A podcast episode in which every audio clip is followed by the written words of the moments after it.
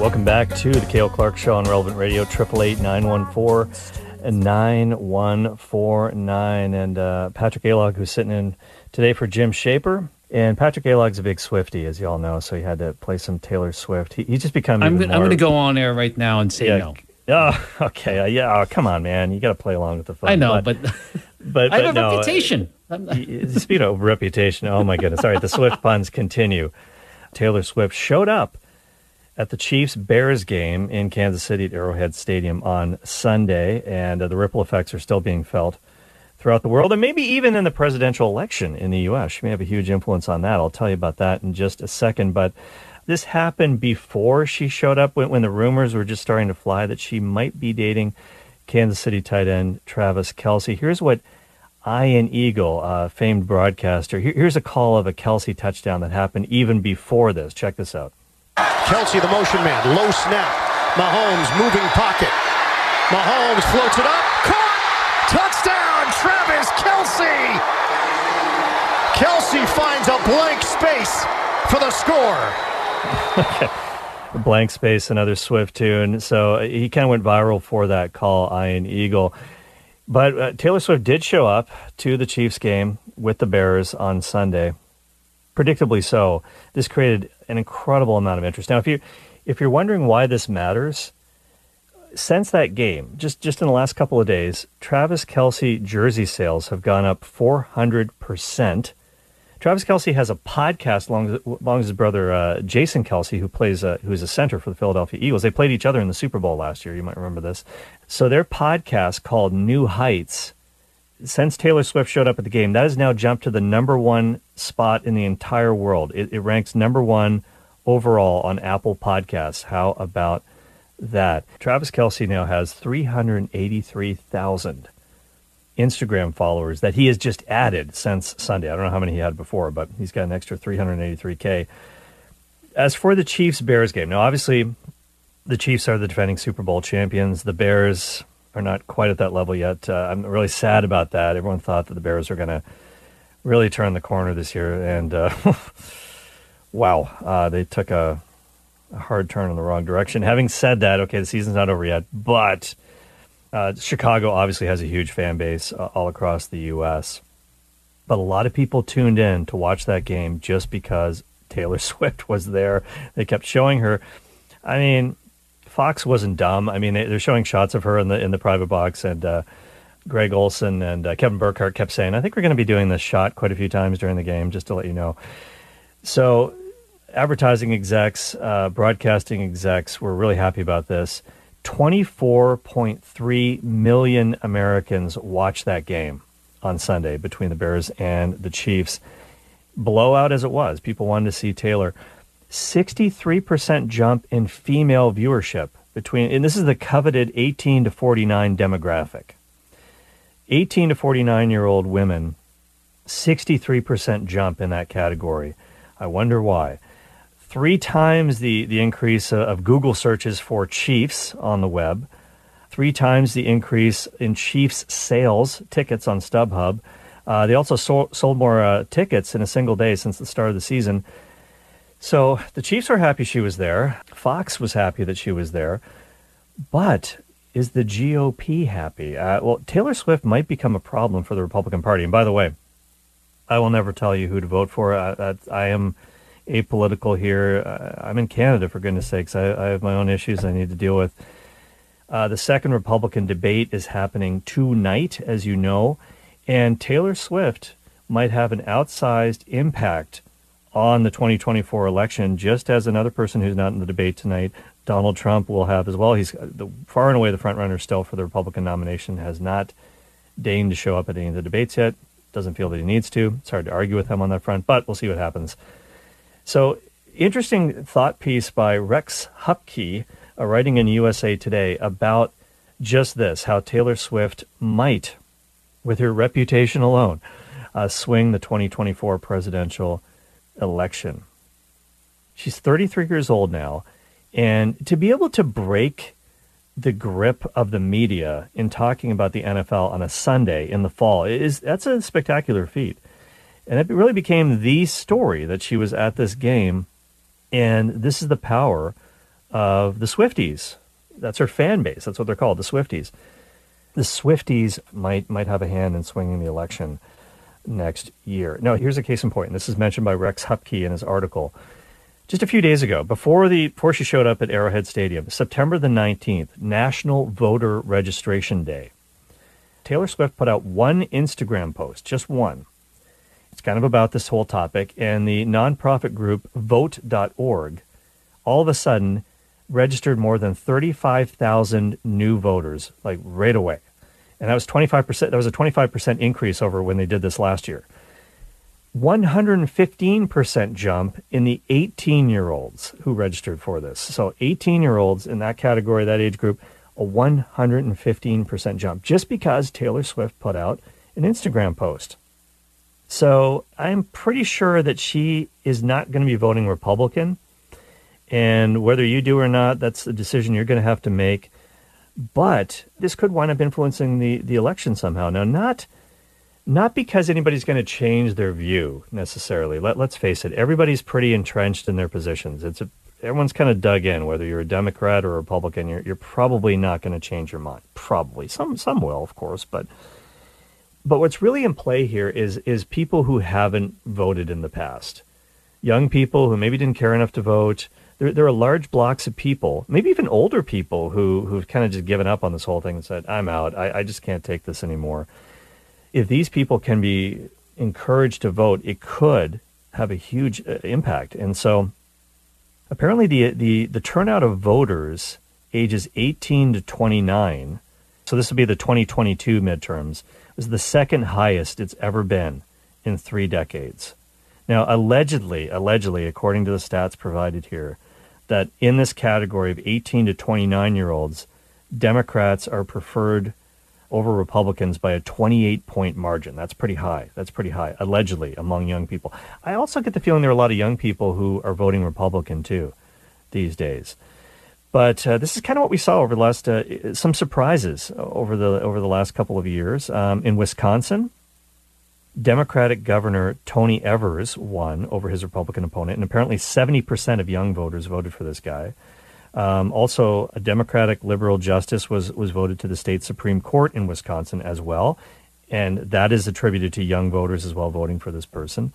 Former Governor Scott Walker said this quote, younger voters are the issue. It comes from years of radical indoctrination on campuses, in schools, with social media, throughout culture.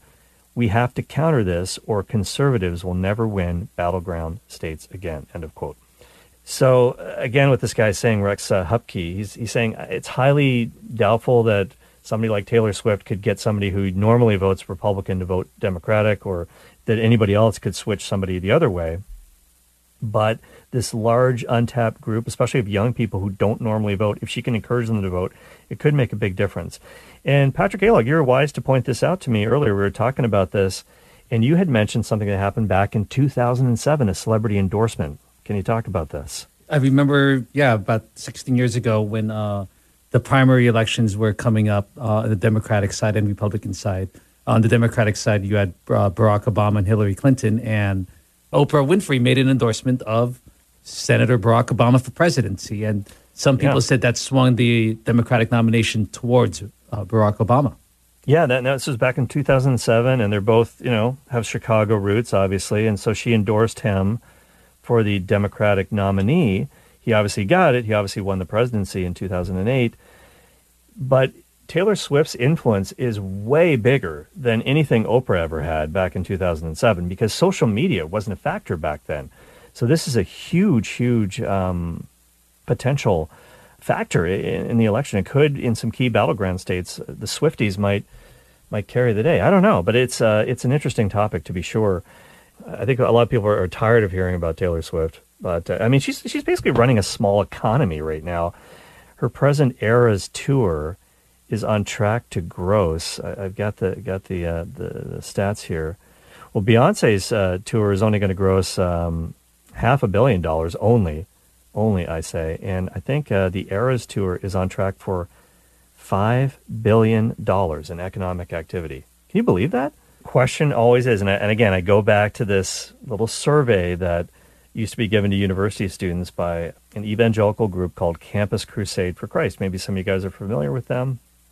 And they used to try to evangelize students on campuses, and they would ask the question, Who's sitting on the throne of your heart? Is there some person, something that you're focusing most of your attention and thoughts and, and dreams and, and there's no question that, that people are looking for role models and sometimes those role models can easily become idols in one's life. And for a lot of the swifties i don't know i might have gone too far. There, there's no question about that. And um, a lot of them are quite young and impressionable. And if taylor says you should do this th- they will probably listen to her. It's a factor for sure. And that always has been. It always has been Uh, there always have been celebrity endorsers. And this is kind of the, the danger with the faith as well. Whenever there's a celebrity convert to Catholicism, there's always a danger. Everyone wants to kind of say, oh, if this person's Catholic, maybe I should think about it. And it's true that these people have a lot of influence that you and I don't have. They can reach large numbers of people. But sometimes people have feet of clay, and, and sometimes people who haven't been Catholic for five minutes are put forward as paragons of the faith, and that there, there's a danger there. There's a danger there. So the faith isn't true because a Hollywood actor or singer decides to embrace it. it, it it's true because it is true, and I'm glad if they do. That, that's fantastic. Uh, we do need Catholics in, in these spheres in the arts because they are so highly influential. There's no question about it, and that's one of the reasons why why Peter Atkinson founded the Merry Beggars. But uh, point well taken. Point well taken. That. Uh, Gary, and, and thanks for that call in Pittsburgh. All right, let's go back to the phones right now. Let's go to where are we going? Fountain Valley, California. Rudy, hello, Rudy. Hey, how you doing? Doing well, doing well. Thanks for calling in, sir. Okay. I always ask the younger kids. I always ask them, "What's the difference between morals and ethics?" Hmm. And they'll look at me like, you know, I will tell them, "Look, ethics. You could have business ethics, which, if a company is going bankrupt, they'll give pink slips to try to save the company. Where the moral issue would be do the right thing, and they will say, well, you know, I don't want to lose anyone here. I don't want to give pink slips. Are you guys willing to take less money? But I want to make the company survive. And that's what I always hit them with the difference. Mm. Yeah, it's it's it's sort of a subtle difference uh, to some. When you're talking about ethics, morality. Uh, there are they are intertwined, of course, uh, for sure in a lot of ways. Hey, thanks for that call, Rudy. Appreciate you in Fountain Valley, California, listening to the program. And obviously, uh, the last couple calls are reference to something we talked about before the break. Um, really interesting piece by Monsignor Charles Pope about unbelief in the culture and and and there there is a, a moral code that people will adhere to. If it's not if it's not the Catholic Christian code, it's going to be uh, a code of their own making, uh, almost a religion of, of one's own making. And there's certain movements in the culture that certainly operate in a religious way, almost in a cult-like way, a fanatical way. Uh, there's no question about that. So, really, what's the answer? I think I think one of the things we can do is is look at oddly enough the readings for today uh, at Mass were really really powerful uh, on this front. A book that not a lot of people are familiar with, the book of Ezra, has been the Old Testament reading at Mass for the last few days this week. And this has to do with the return of the exiles, the return of the Israelites to Jerusalem. They obviously were exiled in Babylon, 586 BC. The Babylonians destroyed the temple that was built by King Solomon. It was a national disaster. They were carried away into captivity. But then after the Babylonians did this, the Medo Persians kind of took over. There's a new king in town, King Cyrus. Not Cyrus Simcoe, of course, the producer of uh, the Patrick Madrid show here on Relevant Radio, though he's a he's a he's a pretty wise uh, dude himself. However, having said that, uh, Cyrus uh, had was very benevolent towards the Jews and said, "You can go back and you can rebuild Jerusalem, rebuild the temple." And it was a tough task. Zerubbabel and eventually Ezra, they're, they're down there and, and they're involved in this work. And, and obviously Cyrus was a, was a pagan king. And I remember, you probably remember this too, that when uh, during, during Trump's presidency, a lot of people likened him to King Cyrus. Maybe in his personal ways, he wasn't on, on line with the faith, but in spite of his own foibles, God used him to accomplish some things, and it- the Supreme Court justices, the overturning of Roe versus Wade. That's an interesting. It's an interesting analogy to make. It's an interesting comparison to make. I don't know if it's a fair comparison. I'm not saying that God ordained him to be president or anything like that, but um, but nonetheless, good came out of that um, in terms of this this ruling, which was very very important for the culture and saving lives and and, and reestablishing a, a culture of life. Anyways, but you, you probably heard that a lot. People trying to compare um, Trump's presidency to King Cyrus of the Medo-Persian Empire. Anyways, it's a tall task to try to rebuild Jerusalem, but and this is kind of the task that we have to do, to undergo as well. We have to rebuild a civilization of love in the face of the culture of death. Um, that's a tough task. The culture of death is still in operation, and when Ezra came back to to Jerusalem, it was a mess. Uh, there were people who no longer believed. Uh, there were opponents. It, it wasn't easy to to get the temple rebuilt, to rebuild the wall. Of course, Nehemiah kind of continues that on in the next book in the Bible. And so, what do we do? What do we do today?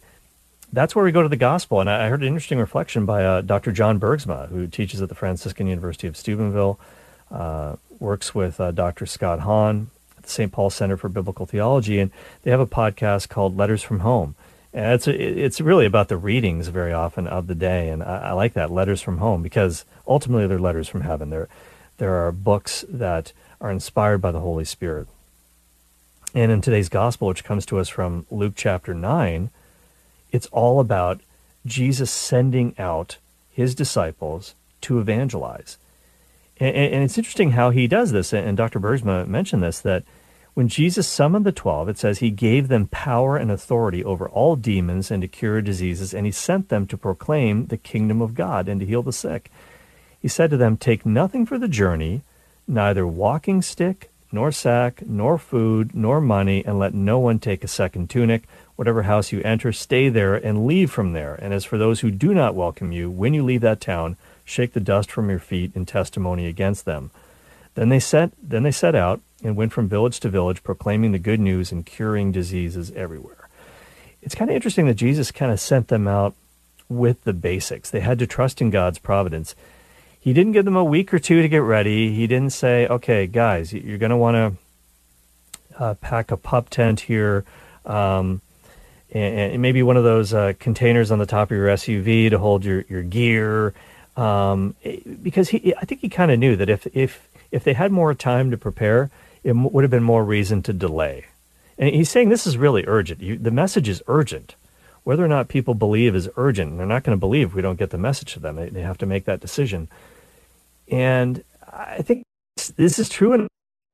And to think of a, an example from I guess, the business world, there are all kinds of people who want to become entrepreneurs and they want to start businesses. And what they'll do is they'll read 20 books on entrepreneurship and how to start a business before they'll even think about actually starting one. They're trying to get more prepared. Maybe what they need to do is just start. You know, yeah, do, do a little bit of research, but that can be paralyzing at times. It, it really can. So sometimes we really just kind of got to grab the bull by the horn. Jesus says, don't bring a bag, don't bring an extra pair of sandals, just get started.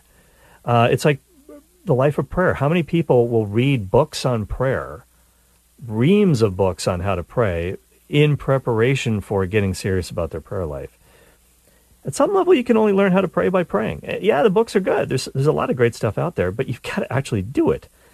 Uh, in the same way, I think it's true when it comes to sharing our faith. We think I'm not ready yet. I, I don't have the equipment. I've got to study some more. I, I've got to read some more books. Yeah, I mean, continue your formation, but start with what you've got.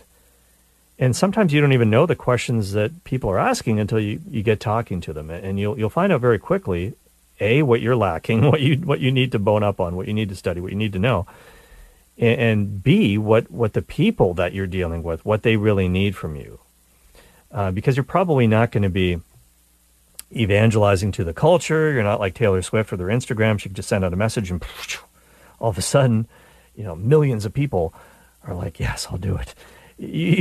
We're dealing with uh, people more close to home, coworkers, uh, friends, neighbors, specific people, and everybody's individual, with their individual needs and doubts and questions. And so we have to tailor our response, no pun intended, to their needs. And so getting started is is really really important and doing what we can uh, in the, the the small orbit that, we have in front of us. And so I think I think it, it kind of ties in very much. It was interesting how those readings tied in today, for sure. You're listening to the Cale Clarke Show on Relevant Radio. Got to take a very quick break right now, but we will be right back with your phone calls 888 914 9149. Let's go for it.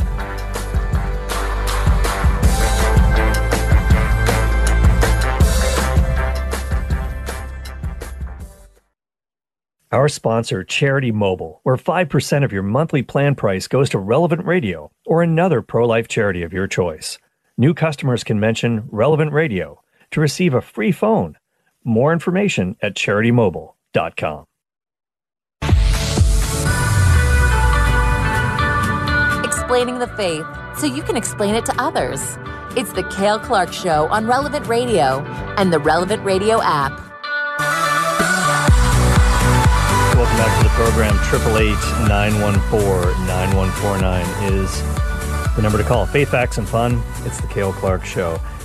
Well, I give you a fact here. This is a sort of facts segment here. Uh, we, we mentioned earlier the the 2024 presidential race, how people like Taylor Swift could play a major role, whether people vote once again for Joe Biden or presumably uh, Donald Trump, who looks set to be the, the Republican nominee again, even even in spite of his legal troubles. Um, Biden yesterday, President Biden was in Michigan, and he was with striking United Auto Workers, uh, the big three. Well, it used to be the big three, you know, Ford, GM, Chrysler. Um, and he said he, he, actually agrees with their demands. They, they want to raise uh, wages by 40% for the union. And he also advocates another thing that the union is looking for, which is a 32 hour work week. A 32 hour work week. That, that's an interesting topic. Um, one of my favorite writers who writes about productivity, about business, about work is Cal Newport, uh, who's a computer science professor at Georgetown University, also a prolific New York best time, New York Times bestselling author. He's working on another book, which is going to be coming out soon, on something called slow productivity. Slow productivity. Now, what on earth is this about? It kind of ties into to all this. This idea of a 32-hour work week. Interesting. Back back to the auto industry for a second it was Ford who originally now back when the assembly lines kind of got started and everything, producing Model Ts and stuff like that. Auto workers actually used to work six days a week, but Ford kind of led the charge to have a 40-hour work week. And Henry Ford said that we want our workers to have a, a good home life. We want them to be, you know, to have productive families and and it's better for their work if they only work 40 hours a week. Well, now this pushes down to 32 hours a week.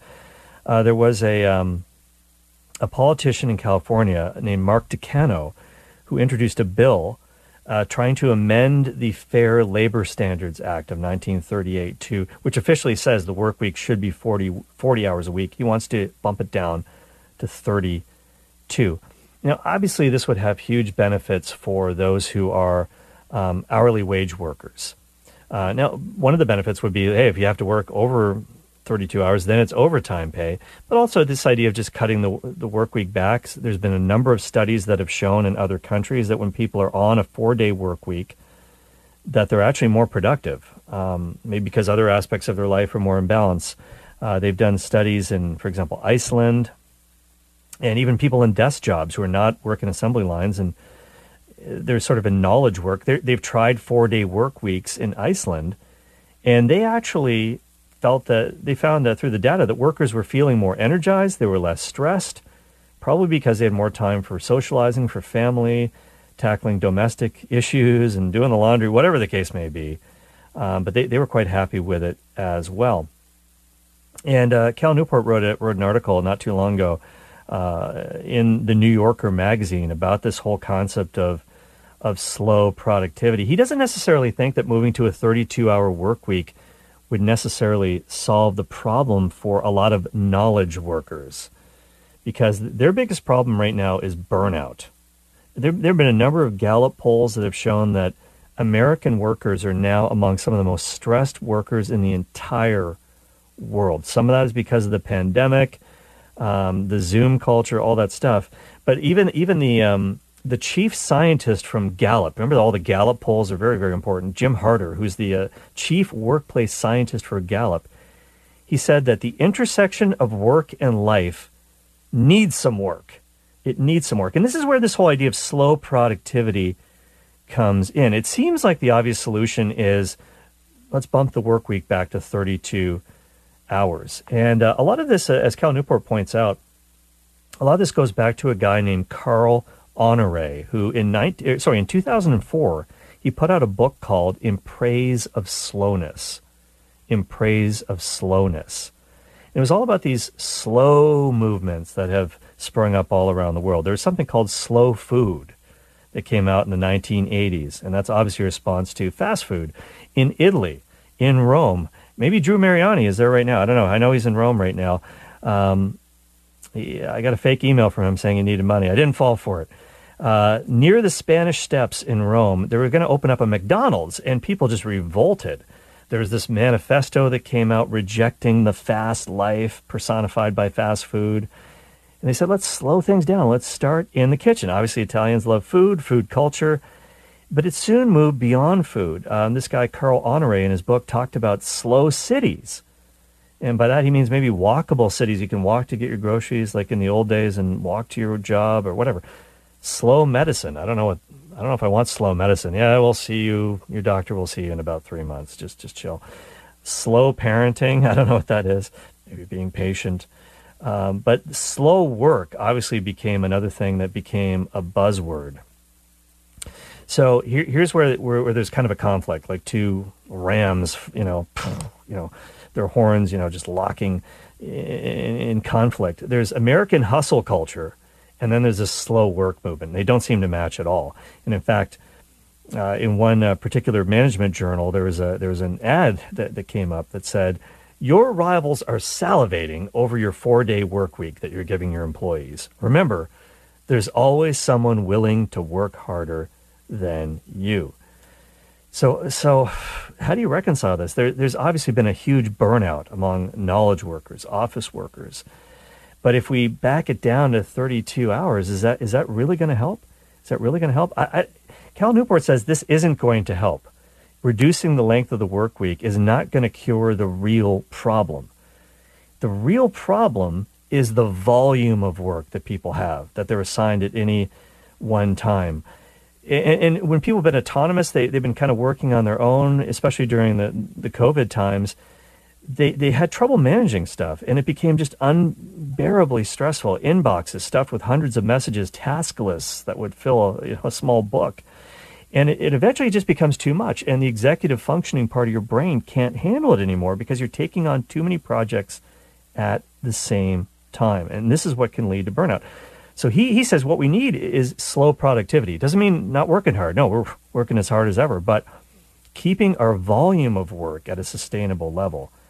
Now, how do you do that exactly? That's a great question. That's a great question. But he basically says we can't confuse activity with productivity because a lot of people are really, really, really, really busy doing a lot of stuff, but they're not that productive in terms of their outcome. And, and, and maybe it's because things are out of balance in certain ways. People are trying to do too much. Um, I don't know if knocking another eight hours off the work week will will help. That, anyways, I'm sure that will. I'm sure what he thinks will, what he will propose his answers will be in his next book. That's for sure. So we'll have more. We'll talk more about this in the future. This idea of slow productivity. It's a, it's an in, intriguing topic for sure. All right. Well, it's been a fun hour being with you on the Cale Clarke Show today. Patrick Alog produced, sitting in for Jim Shaper today. Jim will be back tomorrow. Miranda Siniceros took your phone calls.